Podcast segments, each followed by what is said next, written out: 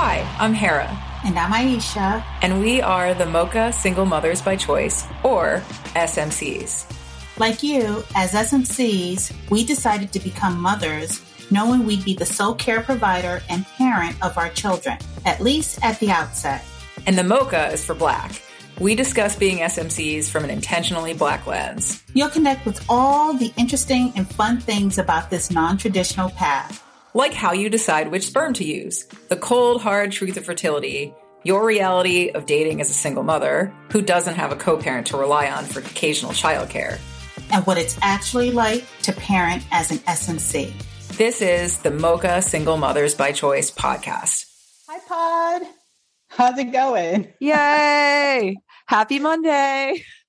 yes, we are back. Um, okay, so this topic is one that's near and dear to both Hera and I, and it kind of gets into what it's like to actually live and, and walk this path as an SMC on a day-to-day basis, 365 days a year.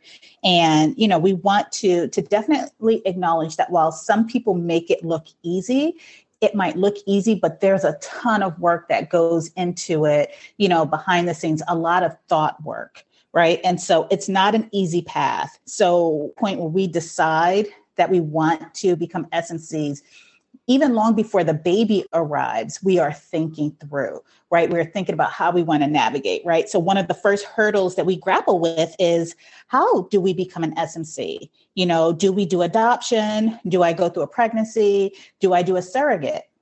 Right?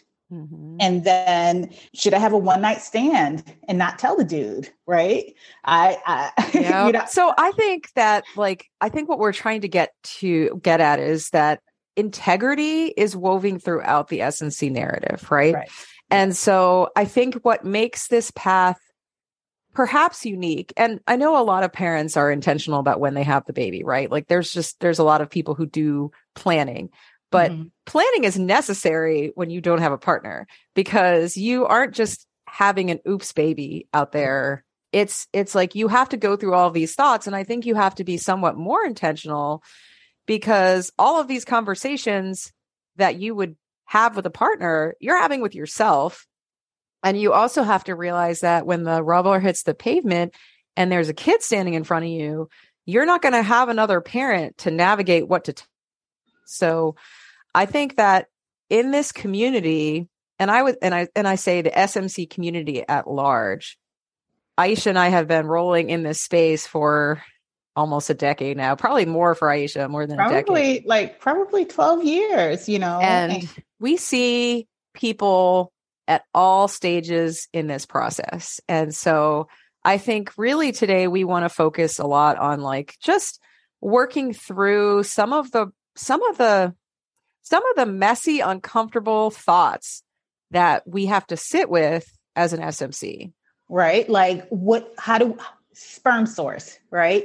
Do I go with a mm-hmm. commercial sperm bank or do I go with a known donor, right? There are implications to to both of those mm-hmm. avenues, right? Can I point to somebody in the street and say, there's your sperm donor or am i just pulling up a profile on a sheet of paper right how do i tell my family and my mm-hmm. loved ones that i've chosen this path right because you making that decision is step one mm-hmm. telling the people you love that this is your decision and having them share with you their unfiltered thoughts on that decision, you know, can be rough. And, you mm-hmm. know, some cases, if you're lucky, you have a totally supportive family and, you know, village structure in place, but that's not always the case. What do mm-hmm. you tell them?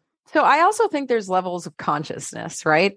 So like I think we sometimes make the assumption that just because somebody might end up in an SMC space that everybody has the same level of intention or consciousness, right? Because there's mm-hmm. like to me there's like there's like multiple parts to this. Like oftentimes there's, you know, we've spoken about like the catalytic event, like what what brought someone to come to this decision or come to even thinking about this path, right? And I think oftentimes as women, one of the first things that we think about is like biologically what what can I do right now, right? I just watched a video that Lolo Jones put out there about like freezing eggs and she's 40 and I think she thought like, oh, I'm going to freeze my eggs and like it'll be cool. And the doctor was like, hey, so guess what? 40's a little bit late to the party, right?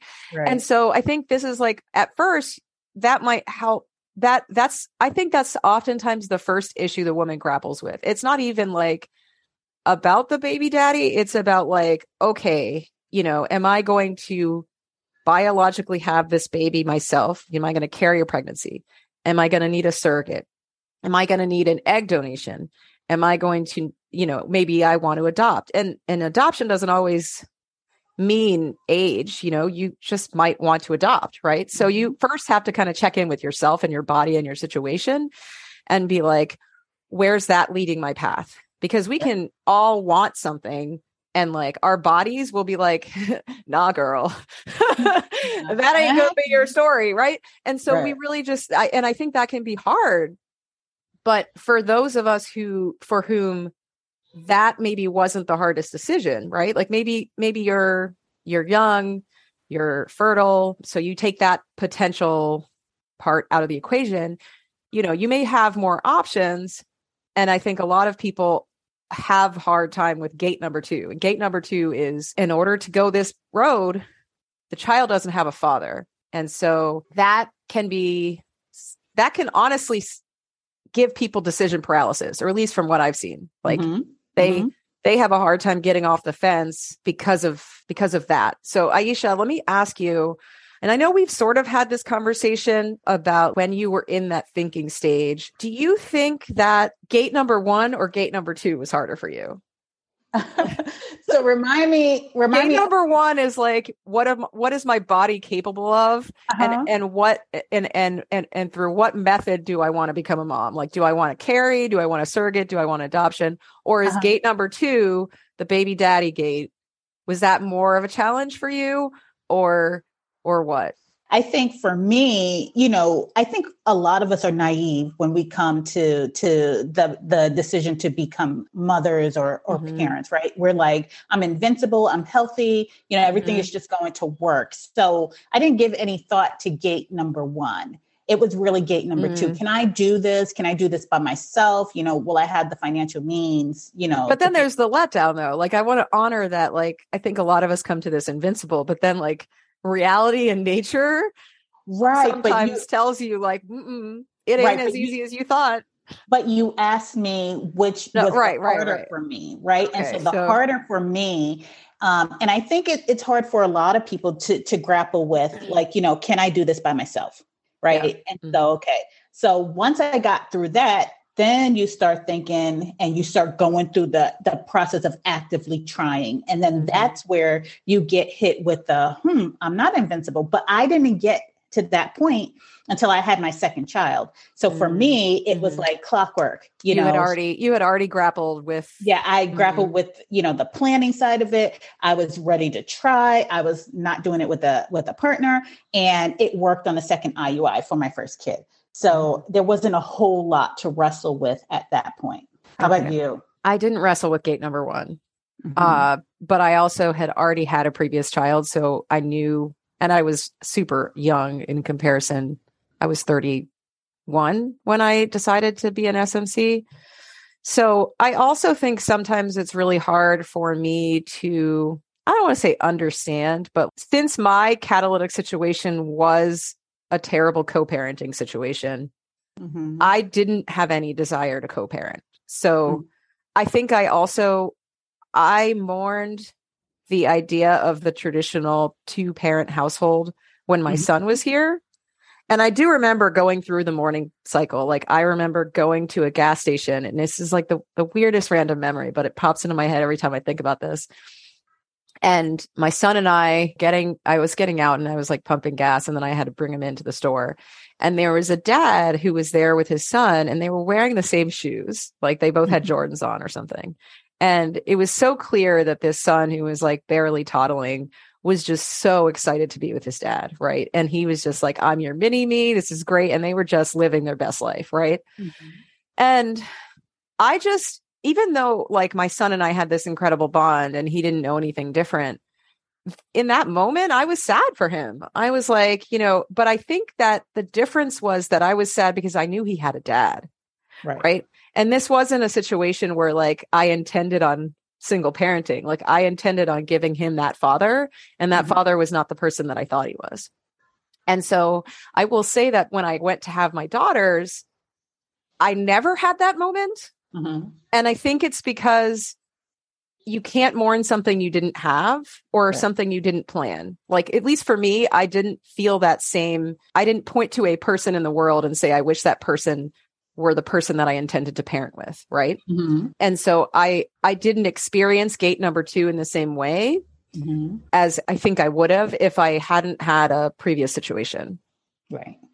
Right. That makes sense. Okay. So you talk in terms of gate number one and gate number two.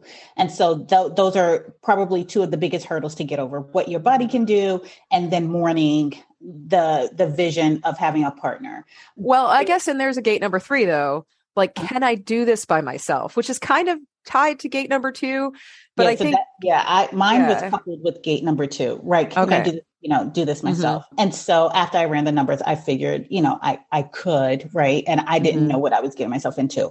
But there's also kind of like a two pronged approach in the, the larger SMC space. You know, there is the type A or the type B SMC, right? And so when you're what do they call it? It's not it's not type A, type B. It's the plan A, plan B SMC, right? Oh, so yes, if yes. If you're a plan mm-hmm. A SMC, you know for whatever reason that this was always going to be your path, right? You knew that if you wanted to have kids, mm-hmm. you were going to get a sperm donor, you were going to have them on your own, you were going to raise them on your own, and you were fully confident in that mm-hmm. that path. A plan B SMC is someone who envisioned for whatever reason that they might be doing this with a partner or for whatever reason their ideal did not pan out so then it is i'm defaulting yeah. to, to plan b and I think myself and quite a good number of SMCs are Plan B SMCs, where we do say mm-hmm. you have to mourn the loss of what that dream was for you. So for me, I was married and I thought, you know, while I was married, that I would bring a kid into the marriage. When that did not happen, and I was dating. So I didn't necessarily too much mourn the divorce, Mm-hmm. I just always thought that I would be partnered and have a kid. And so when that did not happen, I had mm-hmm. to kind of come to terms with, okay, so I'm doing this, you know, and then go through that entire thinking process. So that took me a good part of a year. So what, I wonder though, I and I think I think sometimes I think we are creating a new generation of normal mm-hmm. because I think many of us probably point back to a time in your life, even if SMC became your plan A, like mm-hmm. like some of us it did, like myself, it became my plan A, but it wasn't always my plan yes, A, right? Uh-huh. And so I think the thing that's interesting, and I and I will refer to a conversation I had with my daughter this morning that actually made me think about this. We were we were sitting on the porch, and she asked me the other day about puberty, and so we've been having these conversations about like you know where do babies coming from and like what's going to happen to my body. And so she said to me, she said, "What if I never want to get married and I just want to have a baby the way you had a baby?"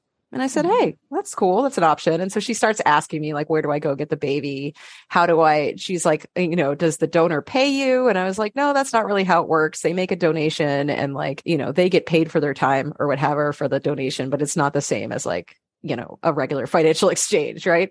And so I also explained to her, you know, my thought process. And I was like, this is the type of donor that I was looking for. I wanted somebody who looked like mommy. I wanted something that has similar background because I a very strong identity in my like racial identity. Right. So I could tell by the look on her face that she was just like, it was, it was kind of this like, she, it was like that moment where it was like, that's kind of cool. Like, I like this. Mm-hmm. I could be down with this. And I also told her, I said, look, if you eventually decide that one day you love, you know, a man or a woman or want to get married, like that's also like a very legitimate way to start a family. And like, but I liked the fact that for her, her normal was this is how you create a family. Right. And so I think that we are creating a generation of kids who realize that there are so many options out there. Mm-hmm. And I don't know that they will mourn things the same way. I think they will make decisions based on just how their life is and what they want, but I don't think it's going to be a process the same way of like mourning what they think is the traditional because for them like this is the normal. And so I like that you brought that up because I think that being an SMC for better or for worse forces us or challenges us to live life bravely, right? And it's like, this is not an easy path. You know, it scares the hell out of me, you know, mm-hmm. to be mm-hmm. home alone with kids and there might be like a rodent outside or a snake. Uh, that a I snake. a snake, right? that I have to kill or something, right? But it is, it is, you know, it's not an easy path, but we, there's so much bravery involved in the path and we have to have these, these open and honest conversations with our kids. And it, mm-hmm. it almost, our choice almost gives us like a stepping stone. And so at every step of the way, you could either be honest or play around with the truth and tell an mm-hmm. alternative fact, right? Mm-hmm. And so each conversation you have with your kids or as you navigate society as an SMC, you get to make some personal choices about how you tell your story, who you tell your story to, how you convey it to your kids, because those little eyes are watching you mm-hmm. and they're starting to build foundations of their own personal integrity as well. And so, and I think that that matters. So by having those honest conversations, like, you know i don't i don't know all the answers but here's here's what factors into my decision right because we spent so much time thinking it through by the time those little ones start to have the questions, hopefully it rolls, you know, mm-hmm. kind of off your tongue. And, you know, as we talk, one of the more ch- other challenging conversations is the conception story, right? And so, you know, in the SMC space, we say tell them early, tell them often, because it gives you an opportunity to, you know, practice your your your your narrative, you know, before the costs are high. So let's let's talk about that a little. I know it it it has come up in the space the spaces recently of like okay, let's say you chose this life, you went and found a donor, and by donor I mean like a man who has agreed he is the donor and and or an actual donor um and by agreed like legal paperwork that I am not going to co-parent. I think that early on like as soon as your kid arrives or actually before the kid arrives, you're pregnant, right? And people know you're not married. And mm-hmm. so the questions start. So mm-hmm. I think that that is the time when you're first faced with what do I say to people? And mm-hmm. so for me, I remember going through a stage where it was never a moment of shame about my path. It was mm-hmm. just that when somebody, when you're married and somebody asks you about the baby or someone sees the baby, there's like an obvious answer, right? Mm-hmm. And so you don't, by talking about it, you don't have to get into something that is deeply personal. Mm-hmm. And I think that the hard part about the SMC path is that when you face somebody and these questions, at least for me, there's always this moment of like, how much of myself do I want to give this person? Mm-hmm. right?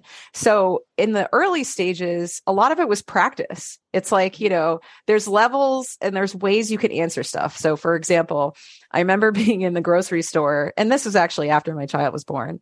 Somebody comes up to us and they're like, oh, like your daughter must have your husband's eyes or her father's eyes. And so I paused for a moment and I looked at her and I goes, huh, maybe. and then I walked mm-hmm. away, right? Mm-hmm. Because I was like, this is somebody I don't know. I don't have time to sit here and go into detail about how it's a donor. And I also felt like it was just a little bit intrusive in general because it's like, well, what am I supposed to say to that? Like, I don't, I don't even, I, I don't even know why somebody would ask that to a stranger. Uh-huh. Whereas I, with, with my own family and people I actually care about in my life, I am willing and welcome to get into a deeper conversation that includes how I chose the donor that I chose. And mm-hmm. the reason I am is because these are people that I want around my kids. Mm-hmm. And so I want us all to have the same party line because that's what I want my kids to know. So I couldn't have anybody in my community who's going to be saying like, this is what, you know, what is a, what does a person eyes look like? Right right so so yeah so those early stages are are quite interesting and we get to make choices right so i've never felt as seen as i felt when i was pregnant without you know a ring on my finger because you we we are mm-hmm. conditioned mm-hmm. in this heteronormative society where two parent households are put on a pedestal and everybody else is trash right and mm-hmm. so it's just like so that's how i was navigating the world but one of the interesting conversations that I had was when my daughter turned one, and somebody, you know, her name is Noelle. And so, you know, happy and jubilant, you know, we're playing with dogs, and somebody was just like, Oh my gosh, is her birthday in December? I said, No, December is when she was conceived and you know, and it just oh, and then you're like, uh oh, right? like, but it's like, put that back. Like, yeah, you know, because I did IVF, you know, and so you kind of knew when it exactly happened. And so, you know, and it's just like, like you said, if had I been married, it would have just rolled off, right? Well, and, and also would have turned that moment into like a totally different level of awkward. And it's funny because you followed up with the like, let me make this less awkward so that they know that this was like medical. But made it more awkward, right? Because it's just like they're probably looking at me like, but that's the whole part of like practice, right? Because the yeah, practice yeah. is not for other people. The practice is for you and your kid. Mm-hmm. And as often as you say it, what you share to the extent of what you share, hopefully you're consistent with it and it grows as the kid grows because they're listening, right? And mm-hmm. so Okay, Hera, another another question. We were at Wine Wednesday and a conversation came up around, you know, do you call it a donor? Do you mm-hmm. call it what do you call it? Do you call it, you know, the baby dance, you know, whatever? so I am I am I did go through a phase where I was like, what do I call this person? Right. And I'm glad that I settled on something by the time my kids were conscious enough to be paying attention in that way. Mm-hmm. I have settled on calling the donor a donor because to me, a father or a dad is somebody who is supposed to be there and who is parenting, actively mm-hmm. parenting. Mm-hmm. And so I chose to call the donor a donor because I think that it it is true. And and I I don't like living in the shadows. Yeah. And I don't want my kids to think that there's something wrong, but I also over the years have come to understand that the word donor in this context has been hijacked for lack of a better term mm-hmm. because I think there are a lot of women out there who have deadbeat dads who should be dads, who are effectively a dad, whether they're parenting or not. Right. They're not dads in quotes. They right. Be, they're just right? a dad. And so they are calling these people donors. So let me be clear like my ex was a deadbeat dad. He was an all the way deadbeat dad. He was not a donor because the expectation from jump, the expectation that my son would have had for him was that he was a father. And that would have and did, at least for me, create a feeling of disappointment and and and also frankly i think you have expectations yeah. and it is really hard to go through as a parent and i can say this having done both mm-hmm. knowing that there is another person who should be there taking responsibility. Right. And so for me whenever i hear people who are relating or calling those types of dads donors, a little piece inside me dies because it's not fair to my kids and all of those kids that are conceived via donation. And I think mm-hmm. this also goes to, and we talk about this, like a lot of times people say that donor conceived children are upset and don't like that term, but I wonder if they don't like that term because it's been bastardized by people who are taking it and and calling it something that that it isn't because when I say donor, I tell my kids a donor is a good thing. It's a good mm-hmm. person who is kind, who donated tissue so that we could be a family. Right. And yeah, the I think a lot of the kids are also bitter because they've been lied to, right? To be perfectly honest, you know, mm-hmm. we're starting to see this will probably be the second or third generation of donor conceived children and with. SMCs firmly in the mix. And I, I, I, I guarantee that the narrative is going to be a bit different once the community is more um, inclusive of yeah. our family structures because but I've seen it even in my donor sibling group. We have people who are in two parent households. Granted, mm-hmm. it's two women, but I had a one family approach me and they wanted to get our kids together and they hadn't yet told their two children that they had different parents. Like one of them was not a donor conceived child and one of them was. Mm-hmm. And they wanted me to refer to their children when I spoke to my kids as cousins. And I said to them, I do not lie to my children. Right. And so if you are unwilling to be honest with yours, then we can't we can't meet Right. I mean, I'm just I'm not going to tell my kids that you're cousins because I'm not your sister and we're not cousins. Like we're not right. family like that. They're not cousins. Right.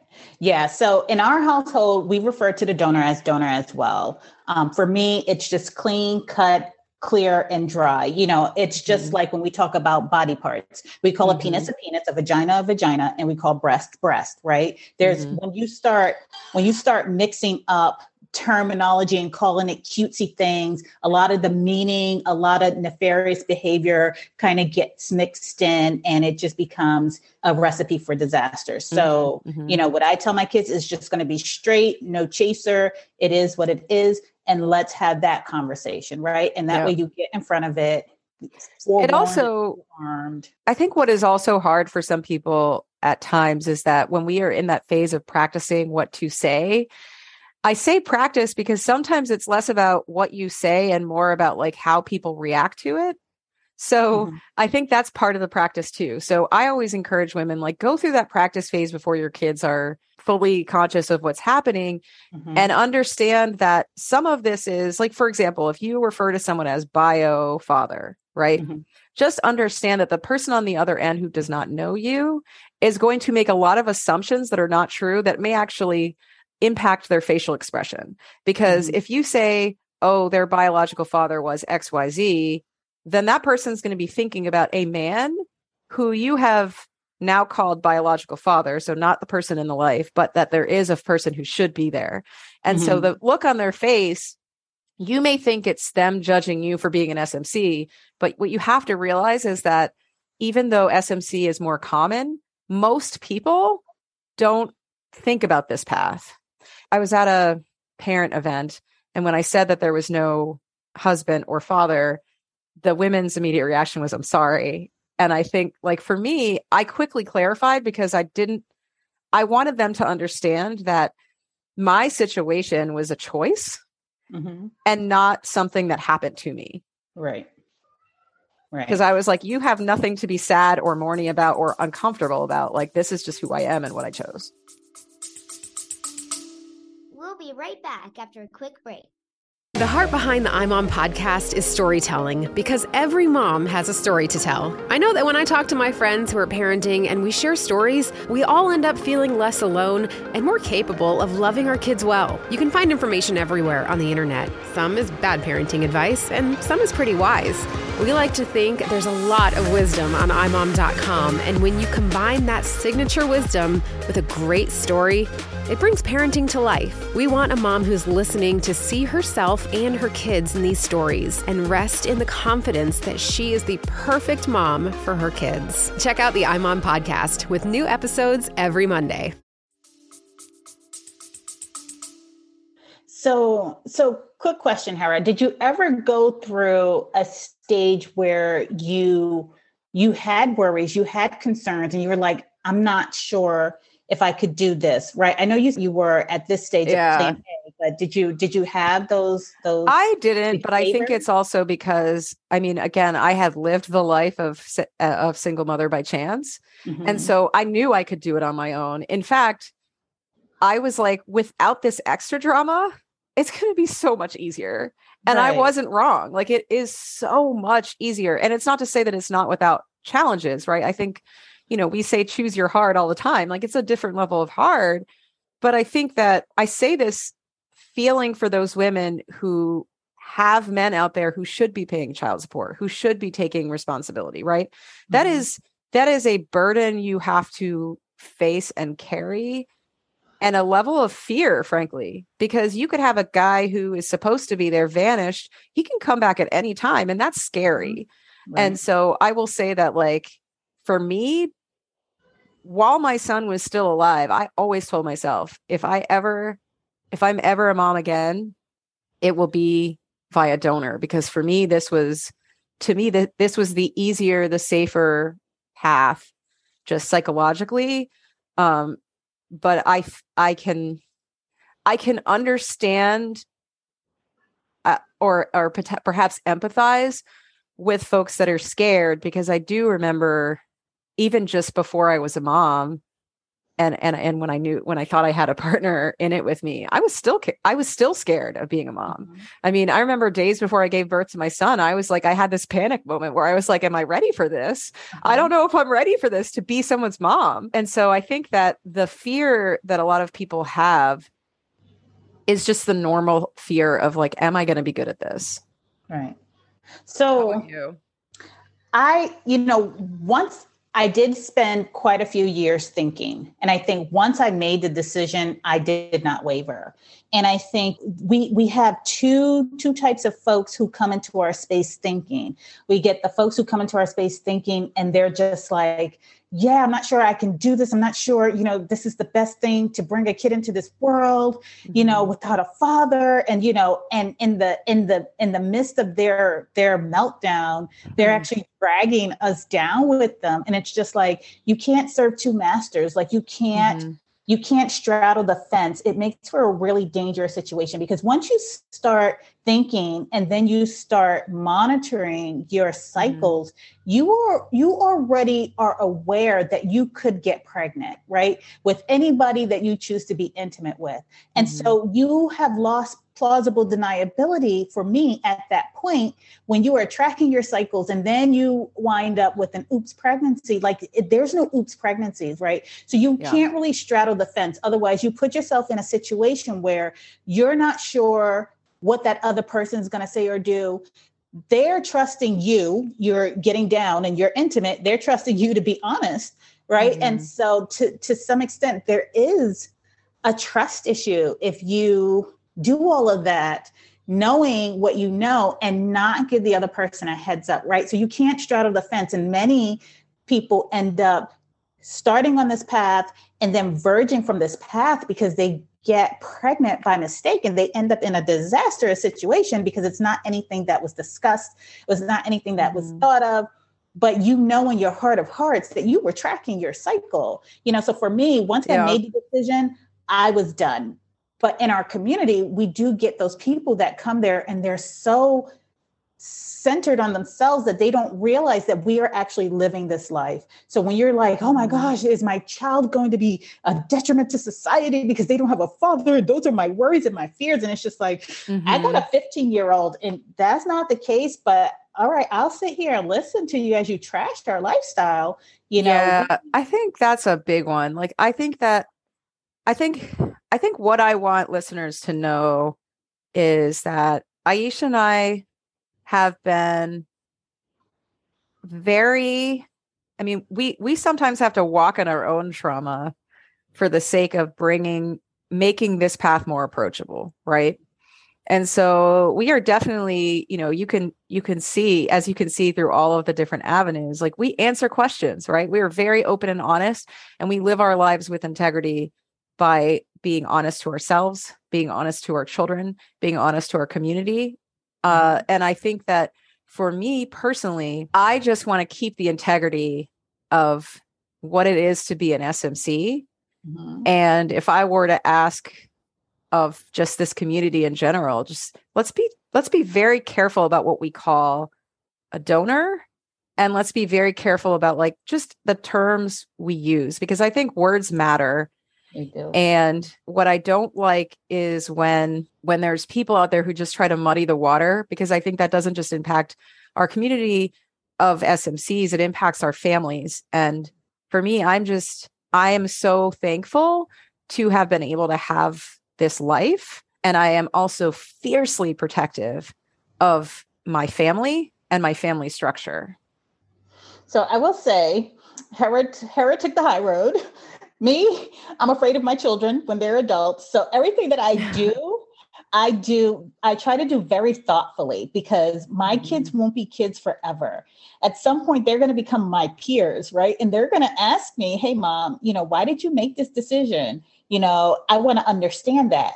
And I want to be able to articulate that to them with a high degree of credibility. I want them mm-hmm. to be mm-hmm. proud of the way that I raised them you know and so for me i'm thoughtful every step of the way because i don't want my kids to turn around and and and have to love me but not respect me and the choices and so and mm-hmm. now the entire community benefits from that because that is my compass they are my north star and everything that i do and every every everything that i am and how i navigate the world is so that they can respect me. And mm-hmm. and i love this community you know so much to put that out there like i love y'all but those yeah. little people didn't have a choice in this world and i need them to respect me and so there oh, you have that's it. awesome this is a family and i just want to say that i am so thankful for you aisha and I mm. am thankful for this family and this community that we've built. And I am also thankful for you, our listeners, who